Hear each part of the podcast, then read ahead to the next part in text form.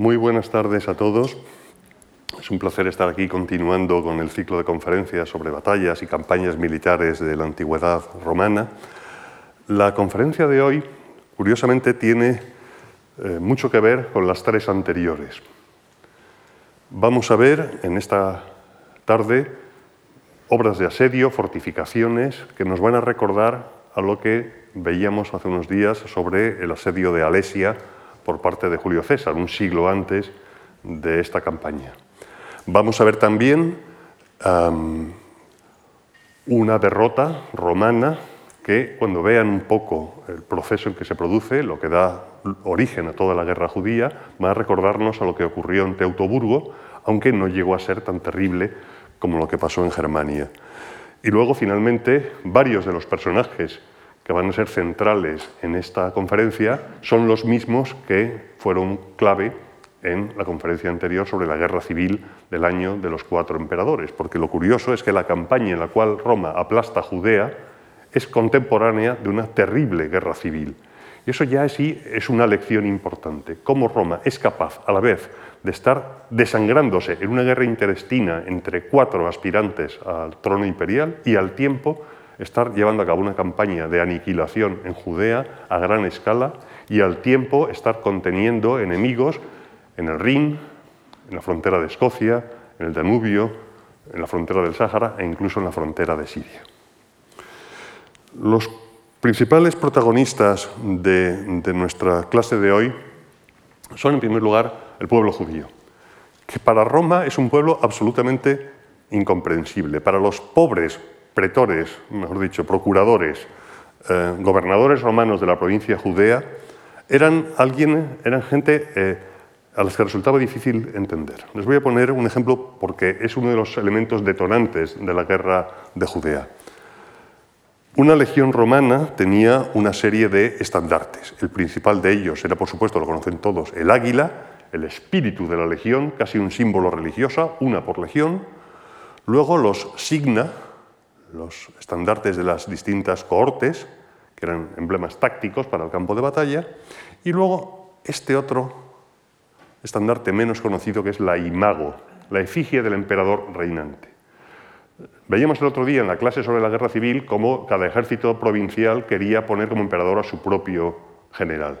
Y los emperadores reinantes intentan eh, atraerse la veneración casi religiosa de sus soldados a través del culto imperial asociando su imagen al culto del águila de la legión, que ese sí que es algo que verdaderamente impresiona a los soldados.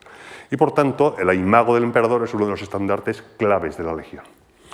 Bueno, pues en el año 26 eh, después de Cristo, al pobre Poncio Pilato, el mismo de lavarse las manos y que se enfrenta a los judíos con el tema de la crucifixión de Cristo, cuando les dice, pero yo a este hombre no le veo culpable de nada, ¿no queréis que le libere? No, no, crucifícale.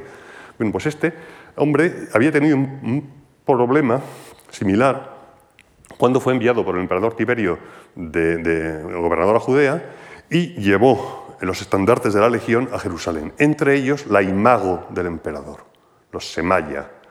Dice, este hecho, nos dice Flavio Josefo, produjo un gran tumulto entre los judíos, porque se quedaron atónicos porque habían profanado sus leyes religiosas que prohibían la presencia de estatuas en la ciudad, y menos en el recinto del templo o menos en la zona más sagrada de Jerusalén se dirigieron a Pilatos en Cesarea que sacara los estandartes de la ciudad. Así que Pilatos hace lo que hace un buen romano, ¿eh? convocarles en una plaza, rodear aquello con soldados armados y prepararse para hacer una masacre de judíos para que aprendan lo que es el poder de Roma y cómo no se puede despreciar al imago del emperador. Ante lo cual, los judíos, como si se hubiesen puesto de acuerdo, a pesar de que les amenazó con degollarles si no aceptaban las imágenes, como si se hubiesen puesto de acuerdo, se echaron al suelo todos a la vez y dijeron a gritos que estaban dispuestos a morir. Así que Pilatos, que estaba estupefacto, diciendo, esto es me quien se entienda, ¿eh? se quedó maravillado y mandó retirar enseguida los estandartes de Jerusalén. Esa es la, absoluta incomprensión de lo que los romanos consideraban fanatismo de los judíos. Esto ha sido en el 26 después de Cristo, pero tenemos que hacer un poquito de reflexión retrospectiva. El famoso reino de David o el reino de Salomón del 1000 a.C. fue un reino de Israel de poca duración porque a partir del siglo VIII a.C. desapareció el reino de Israel, desapareció el reino de Judá y lo que tenemos es un pueblo judío sometido sucesivamente al imperio asirio, luego al imperio neobabilónico, luego al imperio persa aqueménida, luego al de Alejandro y luego en el siglo II a.C. el imperio seleucida, descendiente de Alejandro Magno. Hasta que las revueltas de los macabeos, ¿eh? de los martillos, consiguieron que en el año 140 un eh, imperio seleucida muy desgastado concediera la independencia que el Senado romano, que ya estaba interviniendo y mucho en el Próximo Oriente, aprobó. De manera que a partir del 140 a.C. y por primera vez en casi 800 años o 700 años, tenemos un, estado, un reino de Israel, la dinastía asmonea, expansivo, rico, porque está en una zona estratégica comercialmente hablando, y mm, que no se lleva mal con, con Roma. Pero en el año 63 a.C., Pompeyo, contemporáneo de César, Pompeyo el Grande, se encarga de destruir al reino seleucida, que ya era una cáscara vacía desde hacía mucho, y ya de paso aprovecha para intervenir en una de las endémicas guerras civiles judías, que son habituales y constantes, toma Jerusalén y convierte el reino de Israel en un protectorado romano, un reino cliente, que es la forma en que en la República eh, Roma suele tratar a las culturas ciudadanas urbanas del oriente mediterráneo. No es como en la península ibérica, que convierte en provincia de inmediato. Eh, aquí prefiere utilizar reinos clientes eh, a su servicio. Y eh, eventualmente ese reino caerá en manos, en el año 37, de Herodes el Grande, el famoso Herodes, que es un noble pagano idumeo convertido al judaísmo, él, es el oportunista perfecto, sin escrúpulos ninguno, se convierte al judaísmo, se casa con una princesa asmonea para emparentar con la vieja dinastía y luego se carga a todos los asmoneos que consigue encontrar para cargarse cualquier posibilidad de reivindicación dinástica y inaugura un reino que a nosotros nos interesa porque es un gran rey constructor que realiza una serie de fundaciones, Cesarea, Maqueronte, Herodium, Masada, de las que eh, volveremos a oír hablar a lo largo de los minutos que vienen. Y lo mismo en Jerusalén, reconstruye el gran templo de Jerusalén con una gran magnificencia, intentando emular lo que había sido el antiguo templo de Salomón, del 900 a.C., y una fortaleza en honor a Marco Antonio, la fortaleza Antonio, igual que funda Cesarea Marítima en honor, haciéndole la rosca descaradamente a los grandes próceres republicanos del, momento. Su reinado es largo, de 30 años, pero cuando fallece y le sucede su hijo, Herodes Arquelao, eh, este, Herodes será depuesto y eh, Roma ya, estamos en el imperio, en poco de gusto, directamente crea la provincia de Judea, no un reino independiente. Por cierto, que para conseguir el trono, cuando Herodes lo hace en el año 37, tiene que tomar Jerusalén por la fuerza y como no tiene fuerzas suficientes, lo hace con el apoyo de dos legiones romanas. El general Sosio le acompaña y la forma en que ataca Jerusalén en aquel entonces, esta es la plataforma del templo, el templo antiguo, es por el norte y penetrando sucesivamente en estos dos recintos amurallados, que es exactamente igual en que lo hará eh, Vespasiano, o mejor dicho Tito, eh, casi un siglo después. Es la única forma de tomar Jerusalén. Este es el monte Scopus, este es el monte de los Olivos, a través del Gedrón, del barranco no se puede, toda esta zona también es muy empinada. La única forma razonable de atacar Jerusalén es desde el norte, por eso está mucho más fortificada en este sector. Guárdense la, idea. Aún así, le, lleva 40 días eh, tomar la muralla exterior, otros 15 tomar la muralla interior y luego tomar el templo. Es casi una prefiguración de lo que va a ocurrir en época romana. Es importante saber que además Herodes tiene un ejército de 15 o 20 mil hombres que va a perdurar bajo sus sucesores, incluso en, época romana, aunque parezca increíble, Claudio, Claudio, el emperador de la novela de, Robert Graves, em, es amigo de Herodes Agripa, y hay a la vez un rey judío que tiene un control sobre unas partes de Judea y una provincia romana. Es una situación administrativamente complicada. Por tanto, los judíos van a tener un ejército y es una zona rica, una zona urbana. Por tanto, cuando se subleven contra Roma, no son una pandilla de desarrapados mm, urbanos, sino que tienen una tradición militar que es una mezcla curiosa de elementos helenísticos de época de Alejandro Magno, como este jinete con una coraza de, escamas o de láminas, parece un casco beocio, de caballería ligera de tipo oriental, de tipo babilonio, de mercenarios de origen tracio, de origen galo, por eso lleva estas eh, bracae, y, es decir, estos pantalones y esta espada larga, con una silla de montar de tipo eh, galo, que todavía los romanos no han adoptado, y otros soldados armados y vestidos a la romana, con cota de malla. Es un ejército un poco peculiar, pero de una región urbana que tiene muchos arsenales militares de Roma, que fabrica armas en las ciudades y por tanto los judíos no van a tener dificultad en armarse eh, con cierta, eh, de manera completa y con tropas bastante más organizadas de lo que normalmente suele creerse. No son unos desarrapados. Este ejército de Herodes es el último ejército judío nacional hasta la IDF, el Tzahal, las Fuerzas de Defensa de Israel del año 1948 de la refundación o de la fundación del Estado eh, judío actual. Este Herodes, ya digo, que eh, edifica en Jerusalén no solamente el templo, que va a tener un papel decisivo en lo que veremos luego, sino una fortaleza, la fortaleza Antonia, que es la llave de la ciudad, una fortaleza eh, en honor de Marco Antonio, y también una ciudadela, un castillo, que van a ser importantísimos en el futuro, con una estructura helenística y con lo mejor de la poliorcética y de las técnicas defensivas griegas de la época. Esta es una maqueta, pero nos hace una idea de cómo podía ser la, Torre Antonia. Pero Herodes es también el responsable de la fundación de Cesarea Marítima, que es el puerto de mar más importante mar abierto, con espigones totalmente artificiales de toda la antigüedad. No se aprovecha una bahía, sino que se construye de cero. Todavía hoy, en fotografía aérea, es posible ver los restos sumergidos del gran, templo de del gran puerto de Cesarea, que eh, se va a convertir en la capital de la provincia. Los romanos astutamente no se meten en el avispero de Jerusalén, mire lo que le ha pasado al pobre Poncio Pilatos, y su capital está en la costa, en la vía de comunicación entre las provincias de Siria y de Egipto por la franja de Gaza, y esto va a ser fundación también de, Herodes.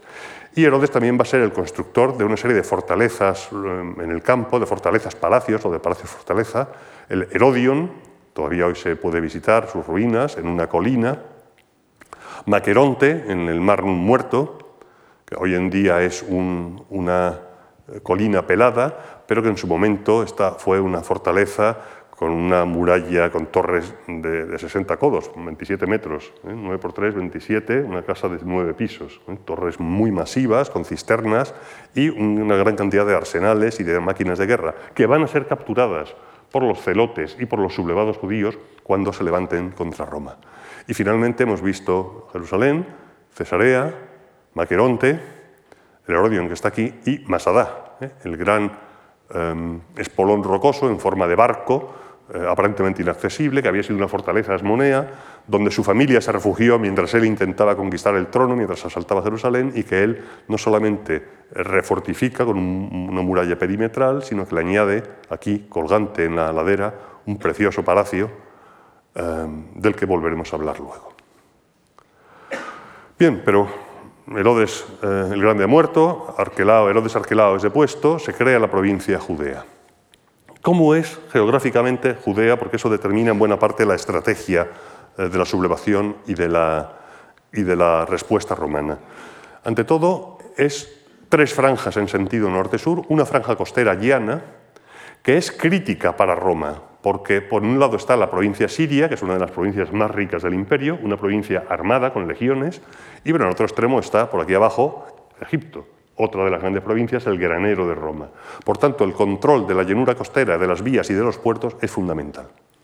En segundo lugar, una, dorsal montañosa, central, áspera, más fértil y más pluviosa, más lluviosa en la zona del norte, en eh, bueno, la provincia siria, en la zona de Galilea, una zona central, Samaria, Judea e Idumea. Todas ellas van a jugar papeles decisivos en la guerra que vamos a ver, sobre todo Galilea y Judea, los núcleos de la sublevación. Y luego está finalmente la tercera franja paralela, el Mar Muerto, una depresión, el Valle del Río Jordán y el lago Tiberíades o Mar de Galilea. Y luego ya al este la Decápolis y la zona de Perea, la zona de, la frontera, mm, al sur está Petra, etcétera, la zona de Nabatea, está aquí abajo, los árabes y ya al otro lado el imperio Eparto.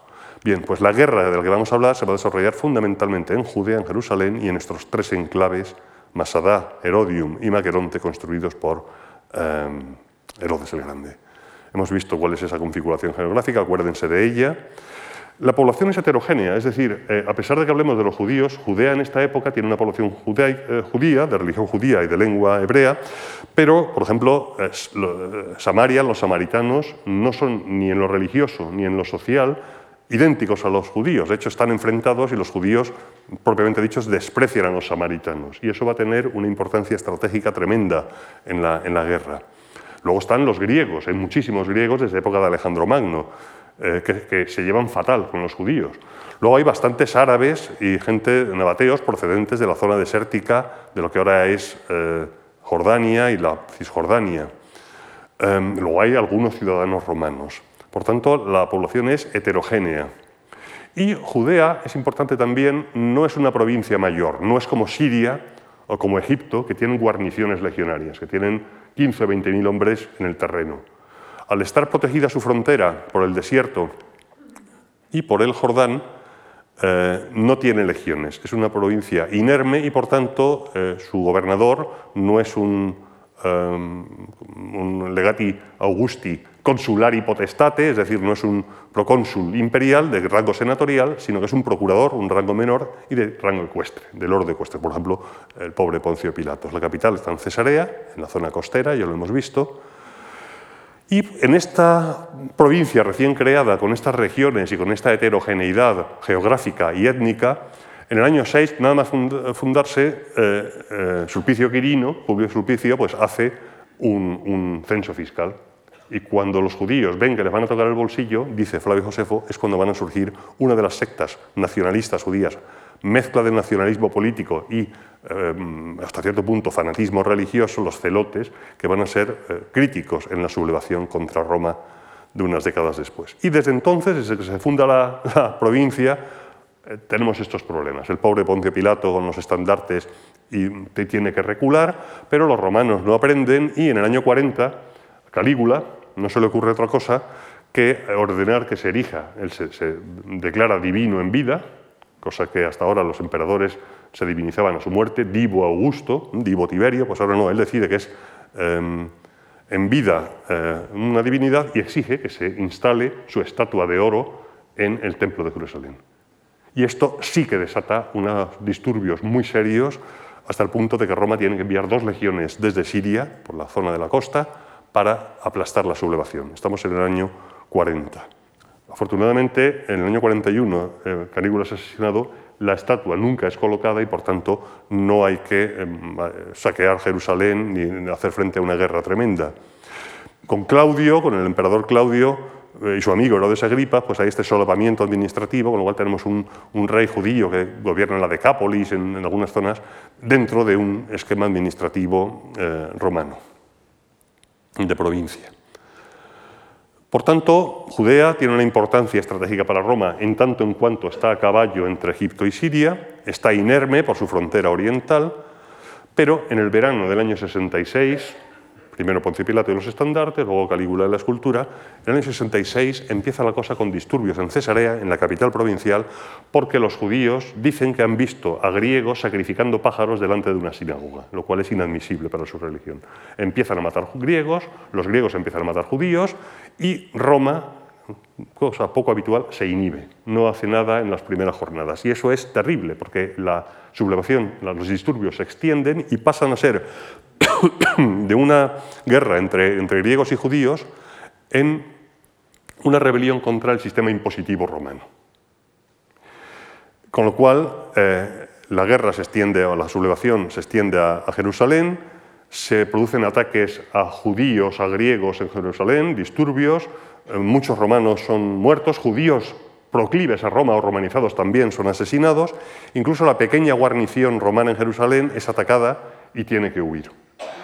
El propio rey, entre comillas, eh, pro-romano, Agripa II, el amigo de, Claudio, abandona, el hijo del amigo de Claudio, abandona la, ciudad y entonces se produce una rebelión generalizada. Bandas de celotes, incluso bandas de bandoleros sicarios, eh, que dice eh, Flavio Josefo, saquean los arsenales del Herodium, de Megeronte, de Masada, y la gente se arma. Y a partir de aquí comienza la gran guerra judía que va a durar por cinco o seis años, hasta el año 73. Em, prácticamente tenemos una sola fuente importante que tiene una ventaja que es contemporánea a los hechos, otra ventaja que es protagonista en los hechos, estuvo en el asedio de Jerusalén, fue herido en un momento dado, participó en las negociaciones y además tiene una segunda ventaja, es que estuvo combatiendo, o mejor dicho, estuvo en los dos bandos. Tiene la desventaja de que Flavio Josefo, menos conocido como Yosef, hijo de Matías, eh, Bar Matillahu, eh, es el, ejemplo del oportunista, o si me permiten la expresión coloquial, chaquetero absoluto. Porque este hombre eh, era de una familia sacerdotal, en época de Nerón estuvo en Roma intentando liberar a unos sacerdotes de su familia que habían sido apresados por Roma en uno de los disturbios anteriores, le encarcela a Nerón, Popea, la mujer de Nerón, interviene, eh, la liberan, vuelve a Jerusalén, estalla la sublevación y eh, los sacerdotes, como noble y sacerdote que es, le ofrecen el mando en Galilea, en el norte. Y él acepta y se convierte en general de la revuelta en el norte. Y por tanto tiene información de primera mano sobre lo que pasó. En un momento dado, cae prisionero y da un voltafache completo le dice al general romano que le ha capturado, que es Vespasiano, dice, por cierto, mi general, he soñado que usted va a ser emperador, le viene a decir.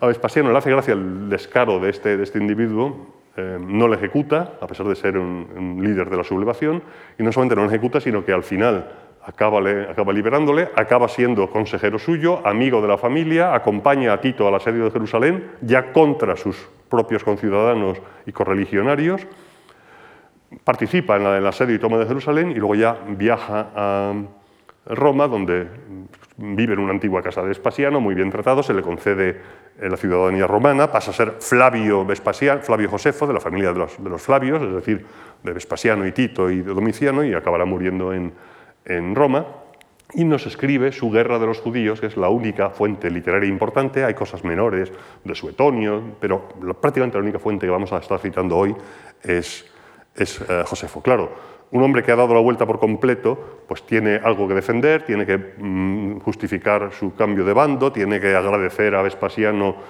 que no lo haya crucificado y desollado vivo como hacían con otros em, miembros de la, revuelta, y por tanto pues hay que tener mucho cuidado con las cosas que dice, cómo las dice. Pero en general los acontecimientos, la sucesión, lo que ocurre, lo poco que podemos contrastar con otras fuentes, los papiros del Mar Muerto, eh, el Qumran, em, Suetonio, eh, Tácito, incluso la arqueología, cuadra perfectamente. De modo que es una fuente, por lo menos, contemporánea y presencial, aunque ideológicamente sospechosa. Bueno, pues ha estallado la revuelta, la, guarnición de Jerusalén ha tenido que salir con el rabo entre las piernas, todo está incendiado y eh, Roma reacciona con la rapidez que le es habitual. El gobernador de Siria, que es el único que tiene mando militar, Cestio Galo reúne un contingente militar en torno a una sola legión, deja otras tres en Siria por los partos, pero se trae vexilaciones, es decir, destacamentos, 500 de una legión, 1000 de otra, luego unas tropas auxiliares y se trae unos 30.000 hombres, que es una fuerza más que suficiente para aplastar la revuelta. Y eh, pues hace un plan bastante razonable, asegurar la costa, viene desde el norte hasta Ptolemaida, recupera el control de la capital en Cesarea y desde ahí marcha hacia el sur, hacia Jaffa, con la idea de acercarse a Jerusalén, pero también manda un destacamento a Séforis, a una ciudad de Galilea, que se rinde prácticamente sin eh, luchar. Así asegurada la comunicación con Siria y la costa, Cestio Galo marcha sobre Jerusalén. Y aquí empieza un nuevo asalto, como el de Pompeyo, hacía unos años, entra por la muralla norte, que estaba medio construir. Los judíos se retiraron de las zonas exteriores de la ciudad, la muralla que estaba inconclusa, y desde ahí eh, prendió fuego Cestio Galo a todo este barrio norte, acampó frente al palacio de Herodes, palacio fortificado, y dice eh, por Dios, eh, Josefo, si en este preciso momento hubiera querido forzar la entrada, se habría apoderado. Pero vacila, no lo hace, y durante cinco días vacila y cuando decide volver a atacar en serio lo hace por la zona de la plataforma del templo, dándose cuenta de que si controla la plataforma del templo, desde aquí va a controlar mucho más fácil el resto de la ciudad, que si toma solamente la ciudadela y la ciudad alta y luego tiene que tomar la plataforma que tiene unos muros masivos construidos por, por Herodes. Así que intentó asaltar la parte norte del templo, los romanos apoyaron sus escudos en el muro, los que iban detrás pusieron sus escudos sobre estos, una, tortuga, un testudo, esta, formación militar romana que solamente se usaba en asedios y no en batallas campales, pero como es muy, espectacular, en todas las películas aparecen eh, haciendo la tortuga en la batalla que hubiera sido una absoluta locura. Se disponían a quemar la puerta del templo, estaban a punto de entrar, y dice Josefo, el procurador romano se hubiera apoderado de la ciudad si hubiera insistido, porque no se daba cuenta de la desesperación de los sitiados pero de repente retiró a sus soldados sin haber sufrido derrota alguna. Y efectivamente, hacia el 22 de noviembre, en pleno ya comienzo del invierno, empieza la retirada de la fulminata, de la decimosegunda, y sus tropas auxiliares hacia la costa. Un error colosal, porque eh, la legión se retira desmoralizada, los judíos se eh, enorgullecen de su hazaña, levantó el campo de la ciudad sin ningún razón y sin haber sufrido derrota alguna, los judíos, llenos de valor, atacaron la retaguardia, mataron un gran número, al día siguiente los judíos atacaron las últimas retaguardias y los masacraron, los legionarios no se atrevían a revolverse porque llevaban armamento pesado y temían romper la formación, mientras que los judíos armados a la ligera les hostigaban. ¿Les suena algo de lo que hemos visto estos días pasados? Acosados por todo el camino, fueron cayendo y abandonando su formación, mezclándose con el bagaje. Habían abandonado la mayoría de las carretas, de los mulos. Cestio no sabía qué hacer durante dos días. Al tercer día ordenó abandonar aquello que impidiera la marcha del ejército. Mataron a los burros, excepto los que transportaban las catapultas, porque temían que los judíos las capturaran. Pero eh, los judíos colgaron en un desfiladero en Bet Jorón y cubrieron de flechas a la formación romana. Al llegar la noche, eh, todo el ejército hubiera caído si Cestio eh, consiguió retirarse con una retaguardia suicida, manteniendo la línea, y retirarse a Benjorón. ¿No le suena todo esto al proceso de descomposición que vimos el otro día en los que estuvieran aquí, en Teutoburgo? Es el mismo proceso. Pero no fue una catástrofe porque el terreno era abierto y los judíos no eh, aprovecharon la oportunidad. Pero los soldados llenos de angustia abandonaron las Helépolis, los Oxíbeles y otras muchas máquinas que luego recogieron los judíos y utilizaron contra los romanos. Y cayeron unos 5.000 infantes y 480 jinetes entre romanos y aliados, una proporción importante del ejército. El propio Cestio Galo, unos meses después, volvió a Siria, murió, unos dicen que se, de enfermo, otros dicen que se suicidó mortificado por su derrota, pero el hecho es que el intento de recuperar Jerusalén rápidamente fue un desastre absoluto que animó a los judíos y toda Judea, toda Samaria y toda Galilea y toda Idumea se levantaron en, en armas.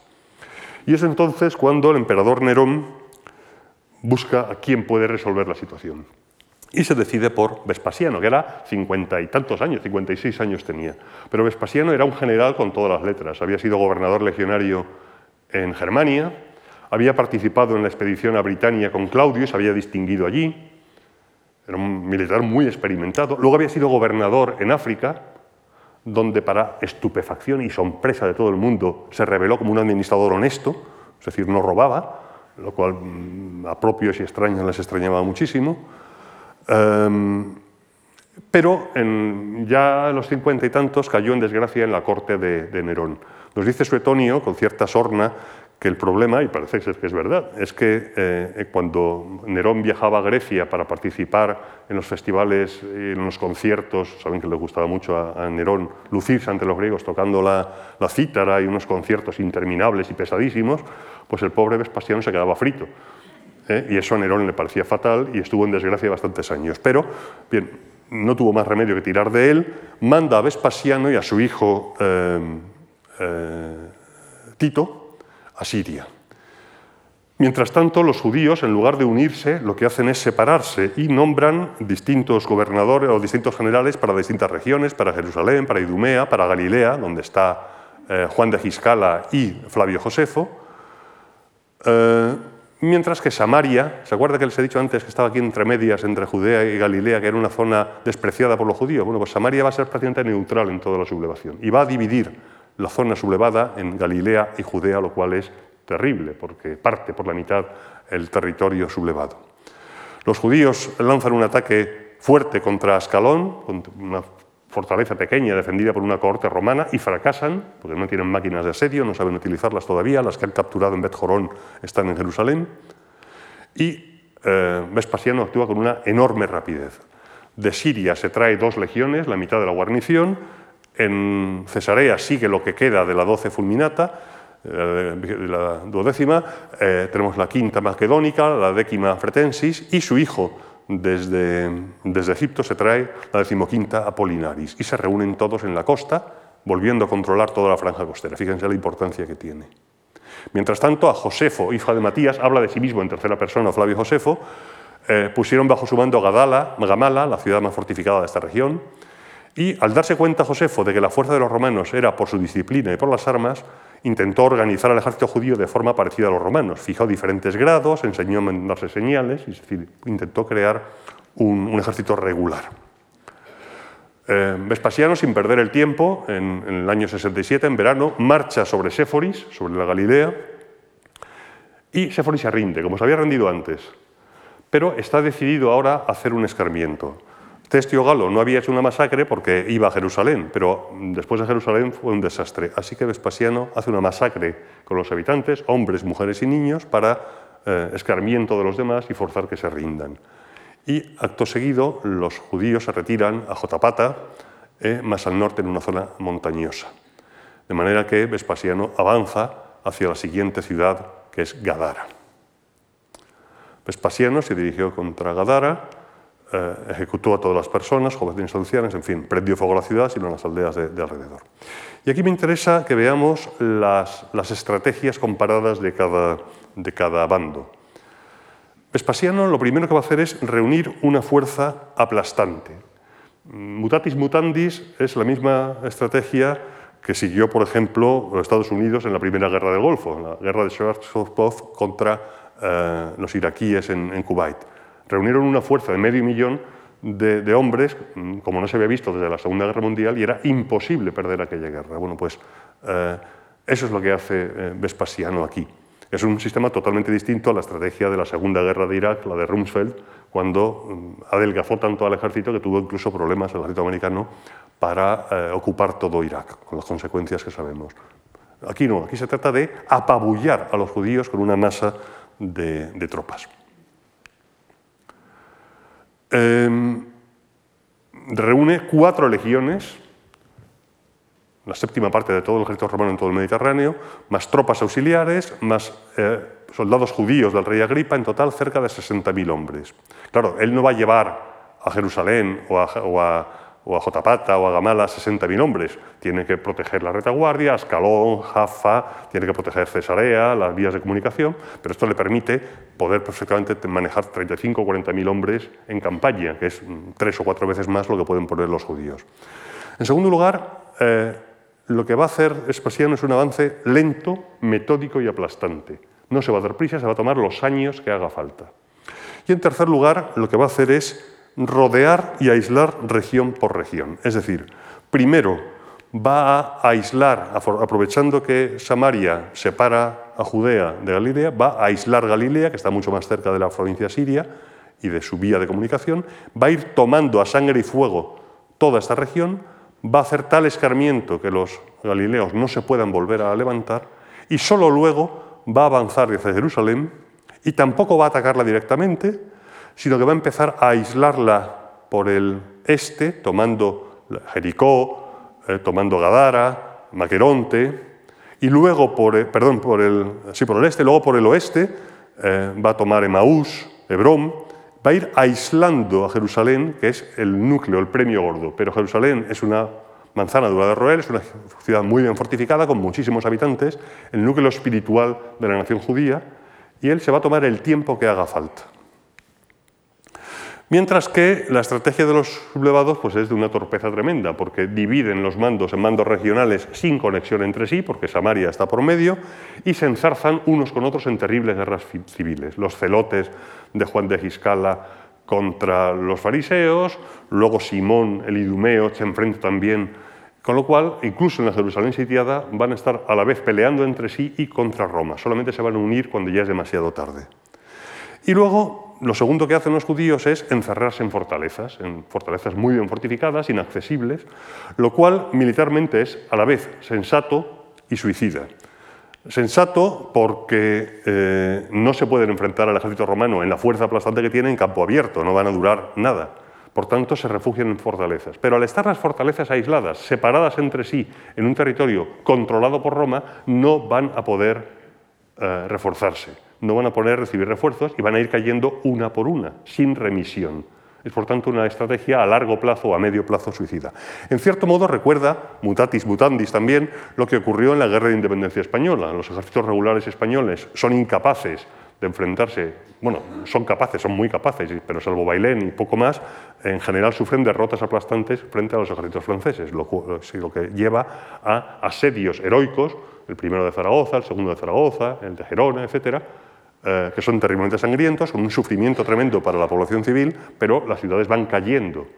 Solamente avanzada la guerra de independencia, con, eh, gracias a que Cádiz no cae, gracias a la colaboración británica y gracias al control del mar en todo el perímetro, eh, los españoles podrán mantener la resistencia, pero los judíos no van a tener esa ventaja del control del mar, no van a poder recibir refuerzos como sí lo reciben los españoles, me refiero a fusiles, artillería, uniformes, etcétera, dinero, y eh, los judíos acabarán siendo aniquilados uno por uno en, esta eh, campaña sistemática de, Vespasiano. Efectivamente, como estábamos diciendo, hemos visto que ha caído Séforis, ha caído y se ha destruida Gabara, eh, y Vespasiano marcha contra Jotapata, mandada, esto es lo que queda hoy de Jotapata, un, cerro pelado cerca del Golán. Eh, aquí es donde se ha refugiado el general en jefe mm, Matillahu, ¿eh? Flavio Josefo. Y es una fortaleza helenística muy bien construida, con un gran foso enorme, con una muralla de sillares, y Vespasiano utiliza las mismas técnicas que había empleado César un siglo antes en Avaricum, un inmenso eh, terraplén y una rampa de asedio de tierra y madera para cruzar el foso y que las tropas puedan asaltar prácticamente a la altura de las almenas la muralla, los defensores judíos que tienen recursos crean, eh, cuando ven acercarse la rampa, crean eh, un añadido, un postizo a la muralla, la sobreelevan, en vista de lo cual eh, Vespasiano ordena avanzar unos arietes protegidos por manteletes que golpean la muralla en el punto de unión entre los dos lienzos, el antiguo y el sobreelevado. Y aquí comienza lo que va a suceder también en Jerusalén, una lucha de ingenios. Los judíos descienden con, cuerdas, eh, sacos llenos de paja, acolchados, para que el ariete golpee sobre la paja, sobre el cuero, sobre las telas, y no golpee la piedra de la muralla. Entonces los romanos, desde el mantelete protegido, sacan unas picas muy largas con ganchos y cortan las cuerdas de los conoces y cortan las cuerdas de los sacos. Entonces los defensores judíos cogen unos sillares de lo alto de la muralla y consiguen partir la viga de madera que protege, vamos, que, impulsa la cabeza de carnero del ariete y rompen el ariete. Entonces los romanos mandan un, un grupo de soldados y recuperan el ariete y vuelven a montarlo. Los judíos entonces intentan incendiarlo, pero los romanos entonces construyen una torre más alta o tan alta como la muralla y eh, despejan las almenas de defensores judíos. Es un toma y daca constante de ingenio, de valentía por ambos, por ambos bandos, pero finalmente la, ciudad eh, cae. Esta es otra reconstrucción del, asedio de Jotapata, de Jodfat, con los dos lienzos sobrelevados.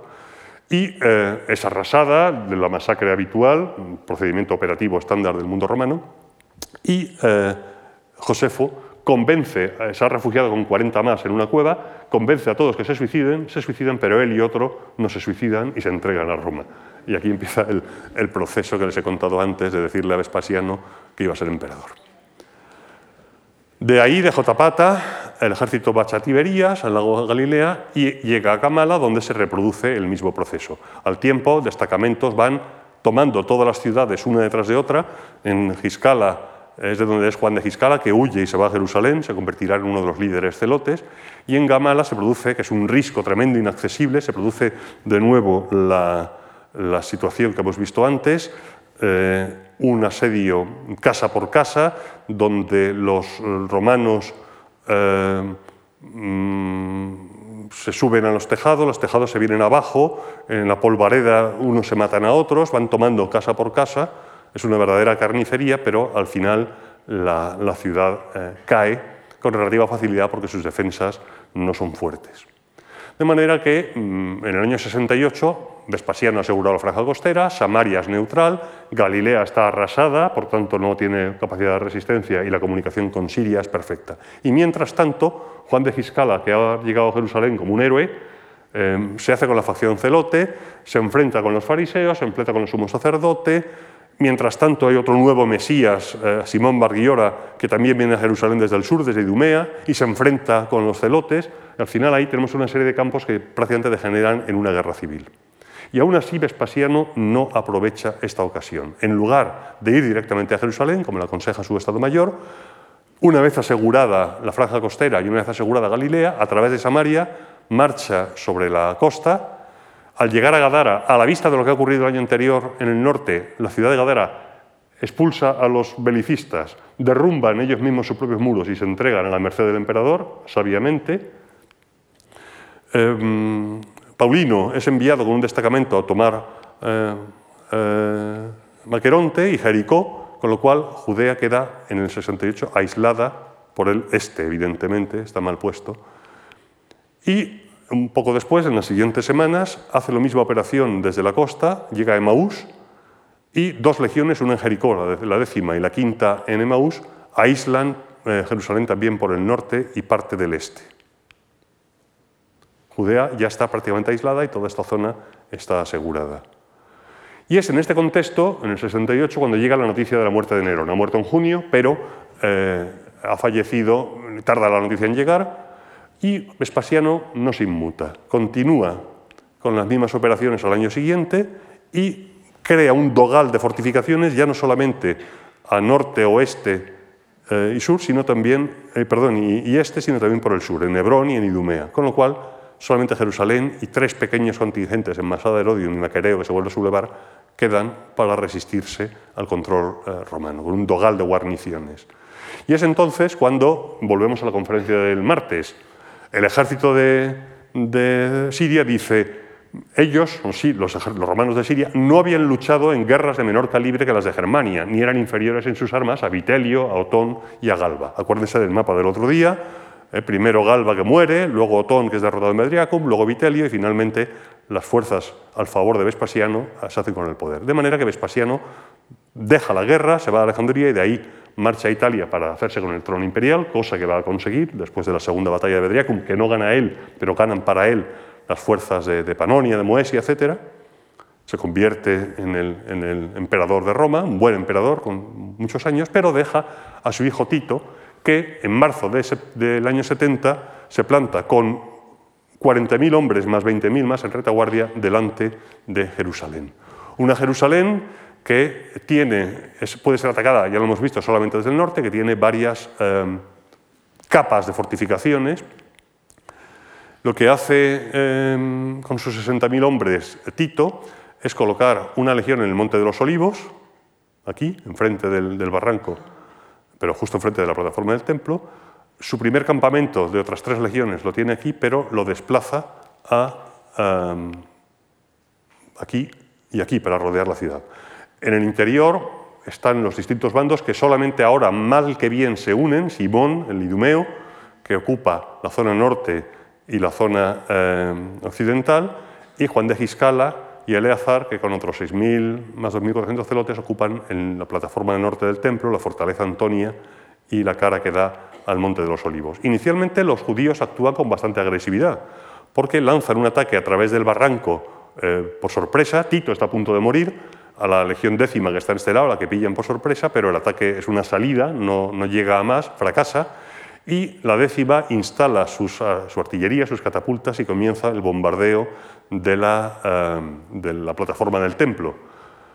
Juan de Giscala, es decir, el defensor de los celotes, colocó las murallas en las máquinas que había capturado a Cestio, ¿se acuerdan que se lo dije? Pero por la falta de experiencia y a pesar de que usaron a desertores romanos para que les adiestraran, hacían mal uso. Mientras tanto, todas las legiones disponían de magníficas máquinas, sino la pero la décima, la que está al otro lado, en el Monte de los Olivos, contaba con las más potentes lanzadoras de, dardos y de catapultas de, piedra, con lo cual lanzaban proyectiles de un talento de 26, de 28, casi 30 kilos a más de 400 metros. Dice Josefo, eh, cosa de, presencial. Los judíos esquivaban las piedras que les alojaban los romanos, pues eran blancas, porque se dejaban, por tanto, sentir por el silbido, sino por el brillo Y los centinelas se avisaban y gritaban que viene el hijo, y la gente se echaba al suelo, se dispersaba. Entonces a los romanos se les ocurrió pintar las piedras de negro, pues de esta manera aceptaban en su tiro y no se veían, no se veían venir.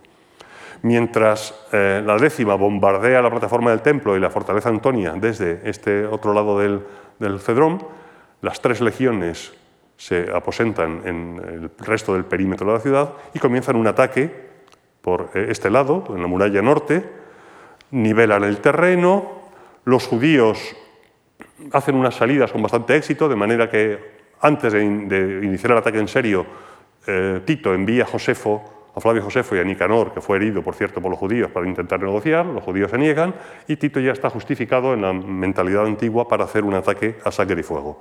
Construyen una rampa en esta zona, eh, la golpean con arietes, los judíos no se rinden y vemos lo mismo que dejó tapada, es decir, los defensores acolchan los muros, hacen salidas incendiarias, pero eh, al final el ariete Víctor, uno de ellos, el día 15 de ataque derriba la muralla y todo el suburbio norte es abandonado por los defensores que se refugian en la segunda muralla, abandonando toda esta, toda esta región.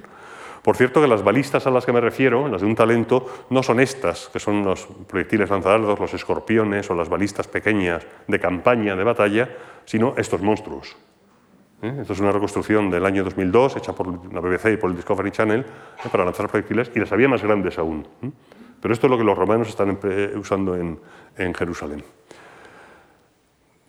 mediante salidas desesperadas, los judíos intentan quemar las, las máquinas y las plataformas de madera donde están las balistas. Estas sí son más pequeñas para atacar las murallas.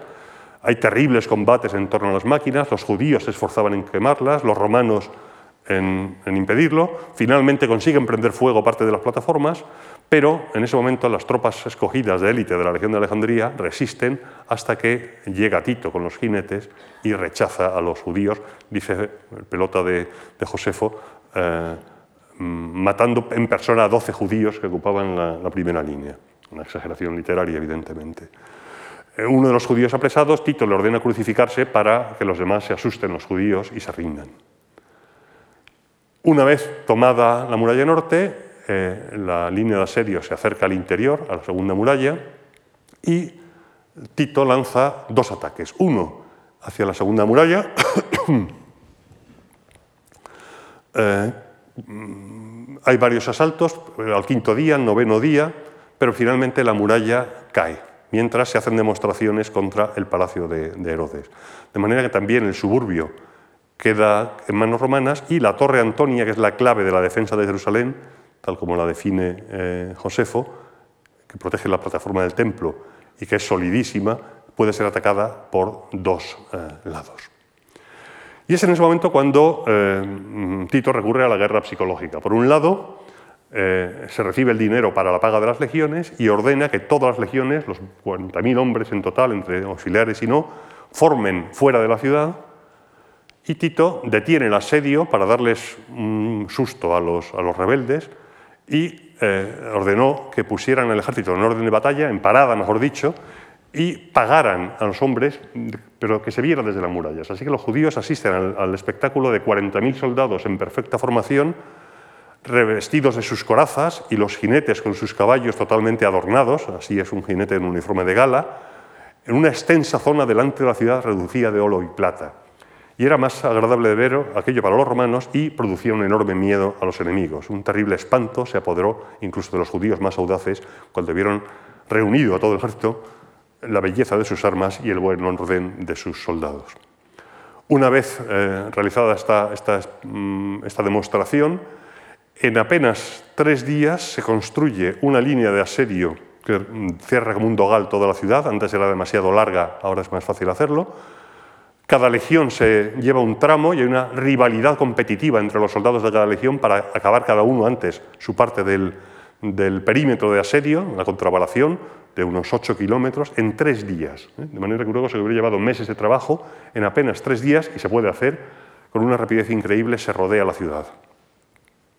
Mientras tanto, en el interior de la ciudad eh, ha habido incendios en los almacenes por descuido y por otra serie de razones. Se ha torturado a los ricos para que digan dónde tienen guardado su trigo, de manera que la discordia interna entre Juan y Simón, sobre todo, crece. El sumo sacerdote Matías es ejecutado por Juan de Giscala y eh, sabiendo que los judíos empiezan a pasar hambre y que están impresionados por la parada, eh, Tito comienza una campaña de terror.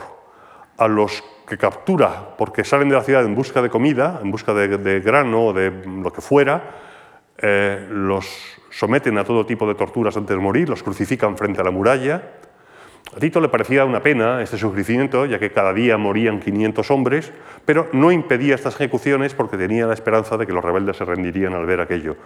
De hecho, los romanos se pasan un poco, ¿eh? por ira y por odio, para burlarse de ellos, crucificaban de maneras originales, a cada uno lo crucificaban de una manera, y a veces no tenían espacio suficiente para colocar las cruces. Imagínense el panorama de las cruces como eh, rodeando como una macabra advertencia a los defensores de lo que va a pasar. En medio de esta campaña de terror, al ver que los judíos no se rinden, eh, en 17 días Tito lanza un ataque contra la fortaleza Antonia con dos legiones y de nuevo se reproduce lo que hemos visto antes. Los romanos construyen la rampa, Giscala, Juan construye un túnel por debajo de la muralla lo llena de madera, una mina, una contramina, mejor dicho, lo prende fuego, se hunde la rampa y 17 días de trabajo perdidos. Los romanos les sienta fatal.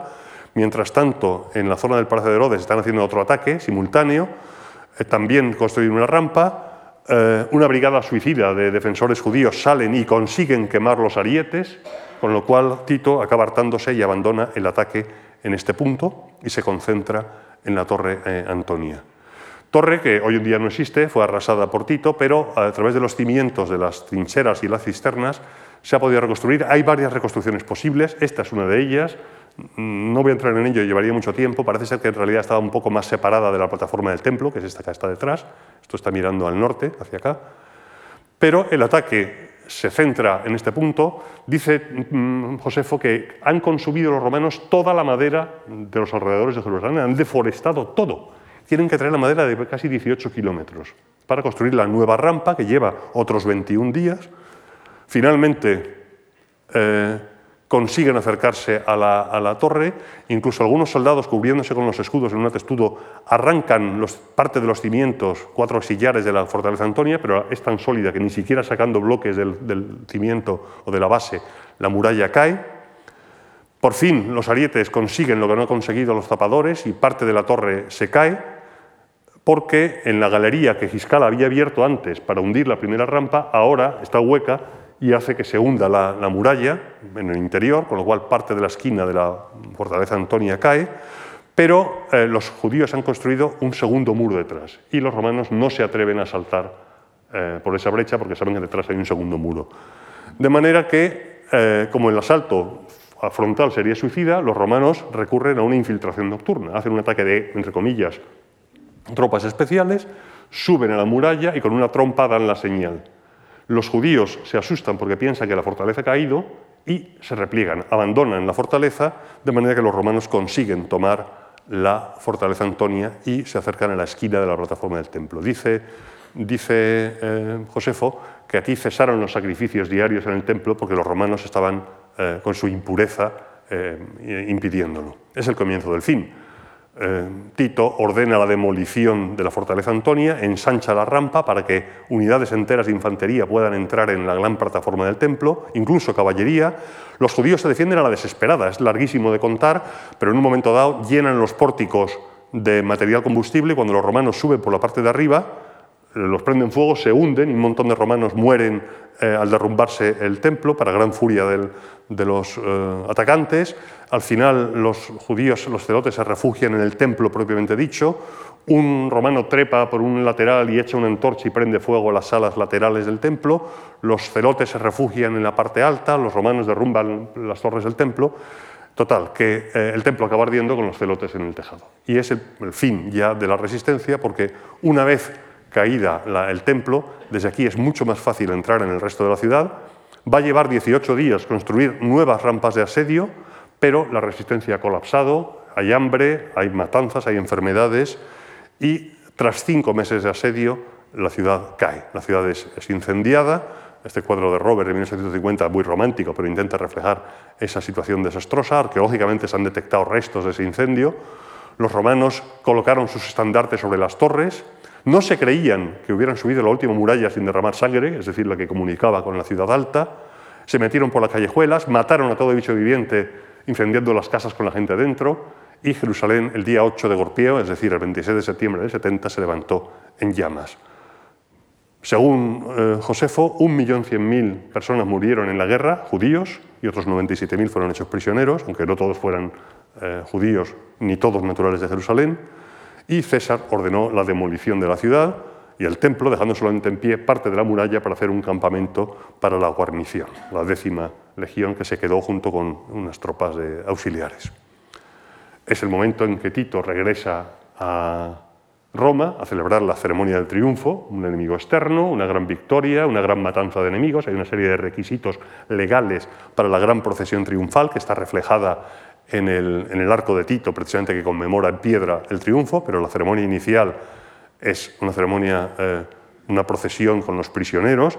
Eh, por cierto que Simón y Juan fueron capturados, no murieron en la lucha, uno de ellos fue estrangulado, Simón de Benguiora, Juan de Giscala fue encarcelado el resto de su vida y luego 700 eh, prisioneros seleccionados que participaban en la en la procesión fueron luego vendidos como esclavos o ejecutados. Y lo que se había podido recuperar del tesoro del templo, incluyendo la famosa menora que aparece en el arco de Tito, pues se mostraron en la, en la procesión de triunfal. ¿Qué quedaba? La sublevación estaba aplastada. Bueno, pues esto es como Asterix, ¿no? Eh, quedan unos mm, fanáticos que ahora y siempre resisten al, al invasor. Tito marcha a Roma y deja al nuevo gobernador, ya un gobernador normal de Siria, no, el, procurador de Judea, sino el gobernador de Siria, le deja una sola legión, la cuarta parte de las fuerzas que tenía antes, para aplastar los últimos núcleos de resistencia. Desde Cesarea vuelve a marchar sobre Jerusalén, que ya está conquistada, y toma rápidamente el Herodion y Maqueronte, este es el Herodion en su situación actual, Maqueronte, no voy a hablar de ello porque sería tardísimo, pero lo toma con relativa facilidad, pero enferma y muere y le sucede Flavio Silva, su, sucesor como gobernador, que le queda la tarea de acabar con Masada. Pero pese a todo el mito que rodea Masada, Masada es una operación menor, es una operación de limpieza, contra apenas 300, 400, 500 defensores que no tienen ninguna posibilidad, son simplemente unos fanáticos que se han refugiado, dice sicarios, ¿eh? bandoleros que llevan sicas, que llevan el puñal del asesino, que se han refugiado en la vieja fortaleza de, Herodes.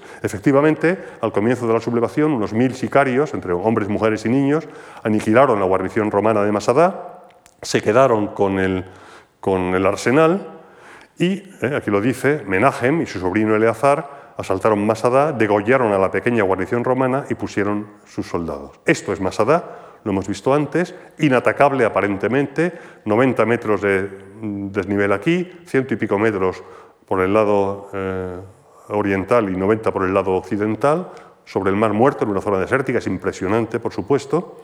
Una roca de gran perímetro, 600 metros en sentido norte-sur, 300, rodeada, dice Josefo, por barrancos escarpados. Esto es visto desde el otro lado, la otra foto estaba vista desde, desde aquí, desde el eh, oeste, esta es la foto desde el este, miramos al norte, este es el Palacio de Herodes, los almacenes, la muralla de Herodes, y aquí están refugiados estos 647 eh, celotes. Era una fortaleza asmonea antigua, Herodes la, reformó, la fortificó mejor, hizo el palacio, porque se había refugiado su familia cuando él estaba luchando por el trono, ¿eh? y Josefo nos describe toda la muralla con absoluta precisión, porque arqueológicamente se ha demostrado así. Pero también levantó un palacio con, de todo lujo, con termas, con hipocausto, a la romana, eh, pinturas, mosaicos, etcétera, de gran variedad y mosaicos de varios colores. Y también almacenes y arsenales, que los celotes que se habían refugiado habían llenado de víveres, de boca, eh, para resistir años si hiciera falta. Aquí es donde se han refugiado este Eleazar Ben Yair, el sobrino de, de y sus sicarios, 967 según Josefo, construyen hornos de pan, construyen una sinagoga, unos vallos ceremoniales, incluso se han encontrado algunos papiros del mismo estilo y de la misma cronología que los papiros esenios del Mar Muerto. Hay quien piensa que algunos esenios estaban formando parte de esta guarnición. Y aquí llega a esta fortaleza, aparentemente inexpugnable, llega Silvia, Silva, llega Roma. Esto es una fotografía aérea que se ve perfectamente la forma de barco y la aparente inaccesibilidad, con apenas una legión y un contingente de tropas auxiliares, quizá en total unos 8 o 9 mil hombres, de los cuales parte tiene que dedicarse a traer agua y a traer víveres porque está en mitad del desierto. y levantó alrededor de la fortaleza una serie de un muro y acampó en el lugar que le pareció más adecuado. Eh, aquí se ha perdido algo. Eh, aquí las rocas de la fortaleza se unían a la montaña próxima, pero los víveres se traían desde muy lejos, había que traer el agua, por tanto buena parte de la fuerza de asedio estaba dedicada al aprovisionamiento y la logística. Pero el principal campamento se pone aquí, en la única zona donde hay una diferencia de cota menor entre la parte alta de la meseta y el terreno circundante. Y ¿Se acuerdan de Alesia? Pues es el mismo mecanismo, ¿eh? lo mismo. Campamentos legionarios, mitad de la legión aquí eh, y mitad de la legión aquí, al este y al oeste, una serie de campamentos de cohortes para el perímetro, un muro de piedra construido rápidamente para cerrar y que nadie pueda entrar ni salir, y, eh, por cierto, que esto lo excavó Schulten en el año 32 después de haber excavado Numancia, que tiene un panorama de fortificaciones de asedio muy parecido a, a, este, aunque este es muy posterior. Hay, por tanto, dos campamentos y seis fuertes. Fíjense en este, que está eh, aquí, es este que vemos mirando hacia el norte, bueno, pues está en la esquina noroeste, para que se hagan una idea de cómo son los campamentos romanos. El perímetro, esto es, lo original, ¿eh? lo que queda del, del, derrumbado del muro de mampostería, con una puerta en clavícula, en codo, como la que habíamos visto en Alesia, las tiendas de campaña las tuvieron que, hacía tanto calor que lo que hicieron fue hacer unos muretes y poner la tela encima para que pudiera correr un poquito de aire entre el suelo y las tiendas de tela y se conservan los cimientos de estas tiendas, que son eh, muy, muy mm, breve la construcción y muy endeblitas, no, no son casas ni mucho menos. Y aquí hay un pequeño eh, recinto interior dentro del campamento porque sabemos que al final de la campaña el general dejó de fortaleza una guarnición reducida y se retiró con su ejército. Y este es el campamento que es más reducido, que se quedó una corte cuando él ya tomó Masada y quedó capturada la, fortaleza. ¿Qué accesos hay? Pues eh, hoy, hoy, en día se puede subir andando. El camino de la serpiente, hay un funicular también, pero este camino de 5,2 kilómetros, pero al llegar aquí, ¿qué haces? Es imposible atacar la ciudad por aquí. Pero en el otro lado hay lo que em, Josefo llama la roca Leuqué, la roca blanca, que es un, espolón que llega prácticamente a la mitad de altura. Y aquí hay solo 90 metros, casi como la giralda de altura, ¿eh? de desnivel. Y entonces, según la tradición, lo que hace eh, Roma es pues lo que hace siempre, una rampa de asedio, tierra y madera amontonadas, y durante meses, supuestamente, se rellena este triángulo inmenso para llegar hasta la base de la, de la muralla, hacer una plataforma arriba y tirar los muros. ¿Eh? los 200 codos, los 90 metros. Esta es la rampa que todavía hoy se, se ve, vista desde arriba, con los campamentos romanos abajo. Y esta es la técnica constructiva, con vigas de madera traídas desde muy lejos para sujetar la tierra y una rampa con una pendiente relativamente baja para poder subir una torre de asedio hasta esta plataforma de 31 metros de lado, donde se colocó una torre de asedio y los arietes para batir la muralla. Silva había preparado un enorme eh, ariete. Bien, este es uno de los mitos de Masada. Eh, ya en Nature, que no es una revista precisamente eh, menor, es una de las revistas científicas más importantes del mundo, se publicó un estudio de arqueólogos y de geólogos israelíes que demuestra que en realidad este, esto que aparece que está relleno, en realidad es un tramo, un espolón de roca que llegaba prácticamente hasta la base de la muralla. Era un acceso natural y que por tanto, esta es la estructura, a ver que se vea aquí mejor, esto es el, visto desde el norte, el lado oriental tiene un, desnivel de 500 metros hasta casi el mar muerto, en este lado era apenas 80 eh, metros aquí, pero esto, esta rampa no se construye rellenando toda esta inmensa masa de, espacio vacío, sino que había un espolón de roca que unía la roca blanca con eh, la plataforma, es decir, esto lo único que hace es rellenar un espolón rocoso. Y lo que han demostrado los geólogos, y no es por tirar el mito, es porque es así, que en realidad lo que se rellenó fueron aproximadamente 9 metros sobre el espolón rocoso, ¿eh? 9,1 metros, para llegar a la muralla de Madrid. Esto no disminuye la enorme eh, labor de los ingenieros romanos, pero permite que la mm, rampa se construyera mucho menos tiempo de lo que se había creído y lo convierte en mucho más manejable para una sola legión. En todo caso, la rampa, asentada sobre este espolón rocoso, llegó a la base de la muralla de Masada, se plantó una Helépoli, se plantaron arietes, pero cuando mm, los romanos consiguieron derrumbar la primera muralla, los defensores habían construido dentro una segunda muralla, exactamente igual que se había hecho en Jerusalén, que era una muralla de madera, por fuera y por dentro, rellena de tierra. Y ahí el ariete no podía eh, tirarla con facilidad porque los sillares son rígidos y al golpe de ariete se, se resquebrajan y caen, pero una muralla de tierra envuelta entre dos, em, em, digamos, em, paredes de madera tiene una cierta elasticidad y, dice Josefo, los golpes de las máquinas se veían amortiguadas al dar una estructura que se hacía más sólida con las sacudidas al asentarse la, la tierra. De manera que los romanos recurrieron a un plan B, que es prenderle fuego a la, a la madera. Y prendieron fuego a la muralla interior, pero el viento del norte empezó a echar el, las llamas no hacia la muralla, sino a la torre de asedio. Con lo cual los romanos desesperados veían que se iban a perder toda la, la obra que habían hecho. Pero, sin embargo, el viento cambió de dirección de repente y llevó las llamas contra el muro. Y dice eh, Josefo entonces que los romanos, hecha la obra del día, se retiraron para eh, volver al día siguiente al amanecer. Resulta raro, porque lo normal es que hubieran asaltado aquello, quizá fuera porque las llamas estaban ardiendo, pero al retirarse dejarían que los, que los defensores la, apagaran.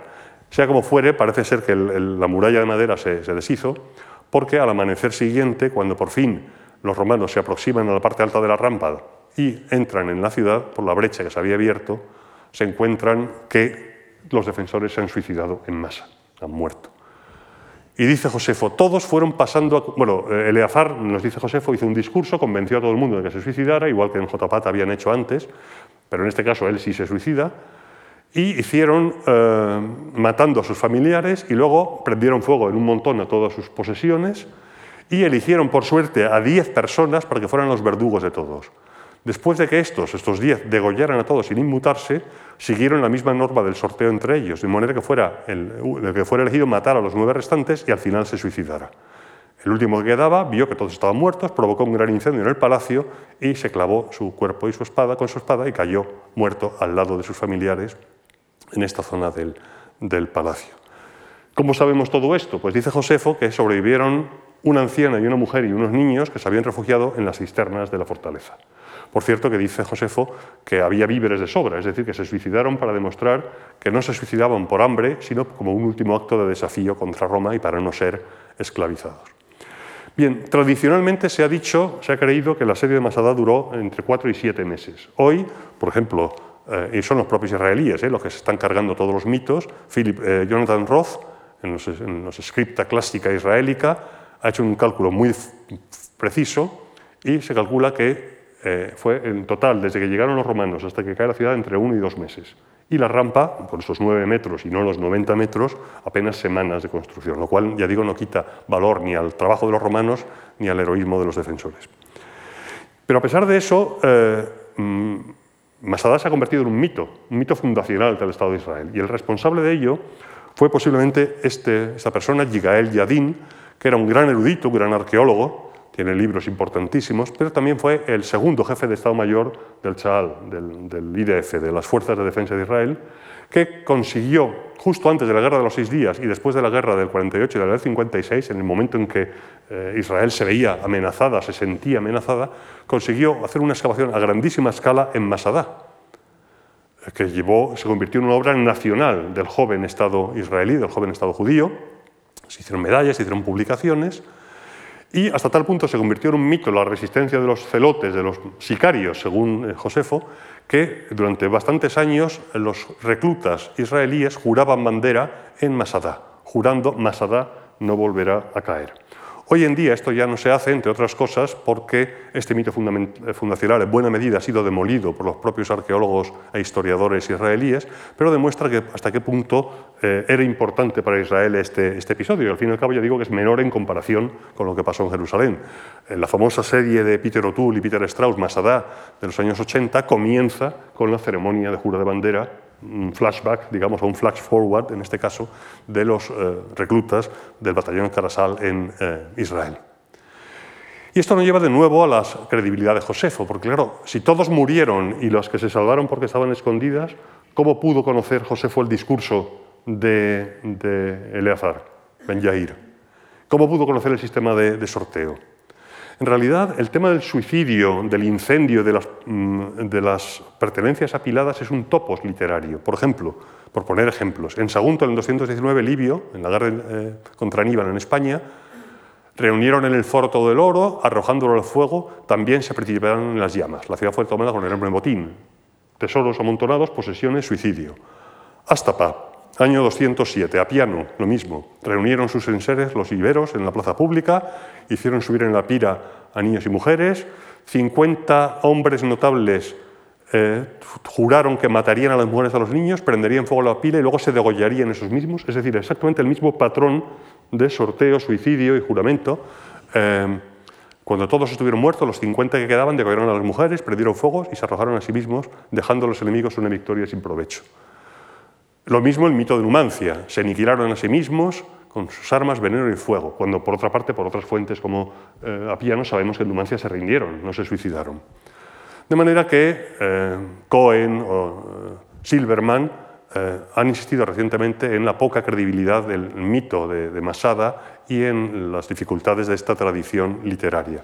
Pero es que además, y ya me acerco al final de mi, de mi charla, eh, hay problemas arqueológicos sobre la credibilidad de Josefo. Eh, Josefo habla de una sola pira y de una sola pila, hay muchas. Eh, implica un solo lugar para el suicidio sacrificial, el Palacio Norte, pero ahí no caben 250 personas y no hay ningún esqueleto. Eh, Josefo especifica que Ben Yair insistió en que no se destruyeran los víveres para demostrar a Roma que, podían, que tenían víveres, que no era por hambre por lo que se suicidaban. Los víveres están quemados y los almacenes. No tienen, dicen algunos, que los romanos se retiren al atardecer para volver al día siguiente, porque los judíos podían haber vuelto a reconstruir el templo, y que por tanto eh, este episodio es un artificio literario para permitir que en esa noche Eleazar pueda hacer el discurso, convencer a sus correligionarios de que se suiciden, que se suiciden, y cuando al amanecer lleguen los romanos se encuentren los cadáveres.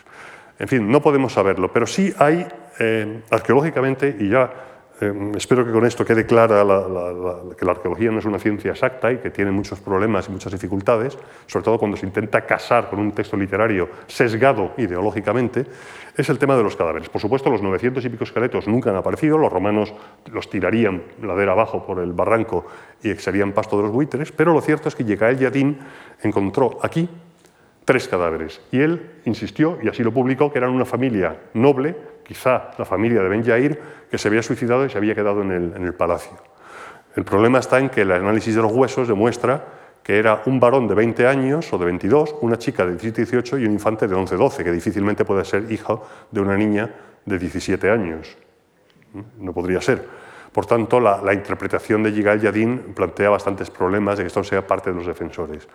Pero más problemas tiene aún otro hallazgo de otros 25 esqueletos aquí, en una cueva, estos, donde aparece un varón de 60 años, 14 varones adultos muy distintos de los habituales en Judea, tienen pinta de ser de otra región, seis mujeres, 12 infantes y huesos de cerdo.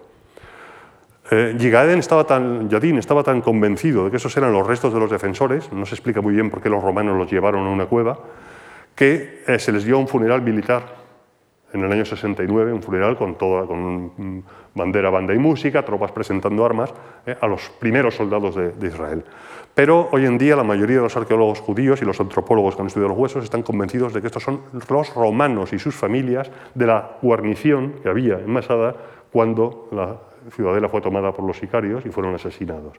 Y entre otras cosas, por eso están mezclados con huesos de cerdo que eh, sería inusitado en el caso de los, de los eh, celotes o de los sicarios eh, judíos.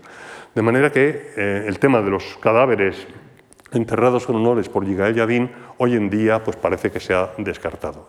Y algo parecido ocurre con otra de las pruebas aducidas por Yadin de la historicidad completa y hasta el último detalle de lo que decía Josefo, y es que en este patio, entre la zona de los almacenes y la zona del palacio, se han encontrado 11 óstraca, 11 trozos de cerámica, o de tiestos, con inscripciones hechas a tinta, con nombres personales, nombres de personas, todos ellos distintos. Y uno de ellos pone Ben Yahir, es decir, el nombre de Eleazar. Entonces, para, para Yadin era claro que eran los diez últimos seleccionados que eh, se sortearon. El problema está que, por un lado, porque hay once en lugar de diez entonces. Además, Yair no estaba entre los seleccionados por sorteo, por lo menos Josefo no lo dice, lo normal que se hubiera suicidado antes. Entonces, ¿por qué está este Ostracón ahí? Por otro lado, la ubicación, que tampoco cuadra con el, relato de, Josefo. Y finalmente, eh, estos ostracá en zonas de almacenes en el mundo antiguo, en el mundo judío, en el mundo romano, son muy habituales, sobre todo en, Oriente, para las bofichas para reparto de grano. Es decir, eh, eran como, como eh, cupones de racionamiento que se llevaban para recibir la ración del almacén donde estaban guardados, sobre todo en contextos de asedio y demás. De manera que hay también muchos investigadores que piensan que, mm, a pesar de la mm, aparente eh, suerte de que el nombre de Ben Yair esté, de Eleazar, esté entre los 11 Óstraca, tampoco tienen por qué corresponder a este sorteo. Yo ahí lo dejo porque no me atrevería a tomar una postura definida. Pero lo cierto es que el eh, episodio de Masada eh, es histórico, la resistencia fue feroz, sin duda, la capacidad de, asedio romano de acabar con la última resistencia también fue muy decidida, y eh, los romanos consideraron ya, después de cinco o seis años, acabada la resistencia, habían arrasado prácticamente todo Judea. Curiosamente, Silva eh, no recibió un triunfo, como, Tito, porque se consideró una operación de limpieza menor, el triunfo ya se había celebrado, ya se habían emitido las monedas Judea capta, Judea capturada, vencida, con la palmera indicando Judea y la figura femenina triste, ¿eh? aceptando la derrota por senado consulto del imperator Vespasiano, Augusto, Tribulicia Potestate, etc. Em, por tanto, mm, no recibió un triunfo, Roma no lo consideró una hazaña especial, dejó una pequeña guarnición y regresó a, a Cesarea. Con esto, el episodio de la guerra judía, que había durado tantos años y causó unos desastres inimaginables para el pueblo judío, eh, concluía, pero ni Jerusalén estaba tan arrasada porque fue refundada luego como eh, colonia Elia por Adriano, y los judíos ya en el siglo II, bajo Adriano, volverían, bajo Trajano I y luego bajo Adriano, volverían a sublevarse hasta que Adriano ya decidió la diáspora completa de los judíos y la destrucción definitiva del, del templo. Pero eso sería otra historia, creo que por hoy ha sido suficiente. Muchísimas gracias.